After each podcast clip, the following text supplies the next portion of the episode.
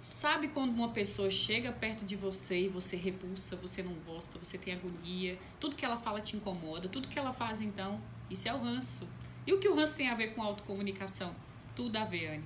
Autocomunicação é você olhar alguma coisa, ter um significado particular dela e gerar dentro de você um outro sentido.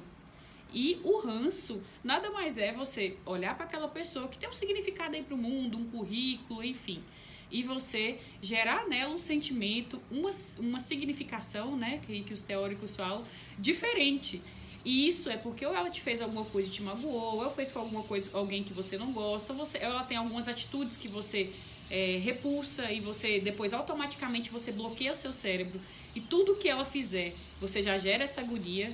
Então, você acaba tendo um significado separado daquela pessoa ali para você e às vezes você contamina as outras pessoas, quem nunca, né? Eu contamino, às vezes eu tenho ranço de alguém, às vezes eu fico forçando os meus amigos a falar assim: "Meu Deus, como é que vocês não estão vendo que essa pessoa é assim?" Todo mundo faz isso, gente. Vem falar que você não faz porque você faz.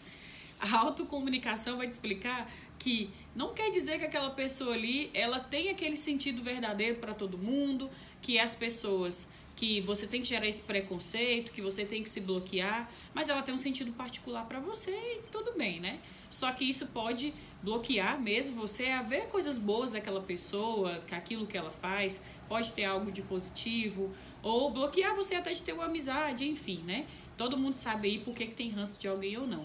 Mas na verdade o ranço ele gera um certo preconceito em relação a tudo que aquela pessoa fizer entender o que, que tem a ver autocomunicação e ranço, e a autocomunicação é aquilo de fora que gera em você algum significado, algum sentido diferente do que para as outras pessoas e geram também emoções que acabam nos controlando de alguma forma, né?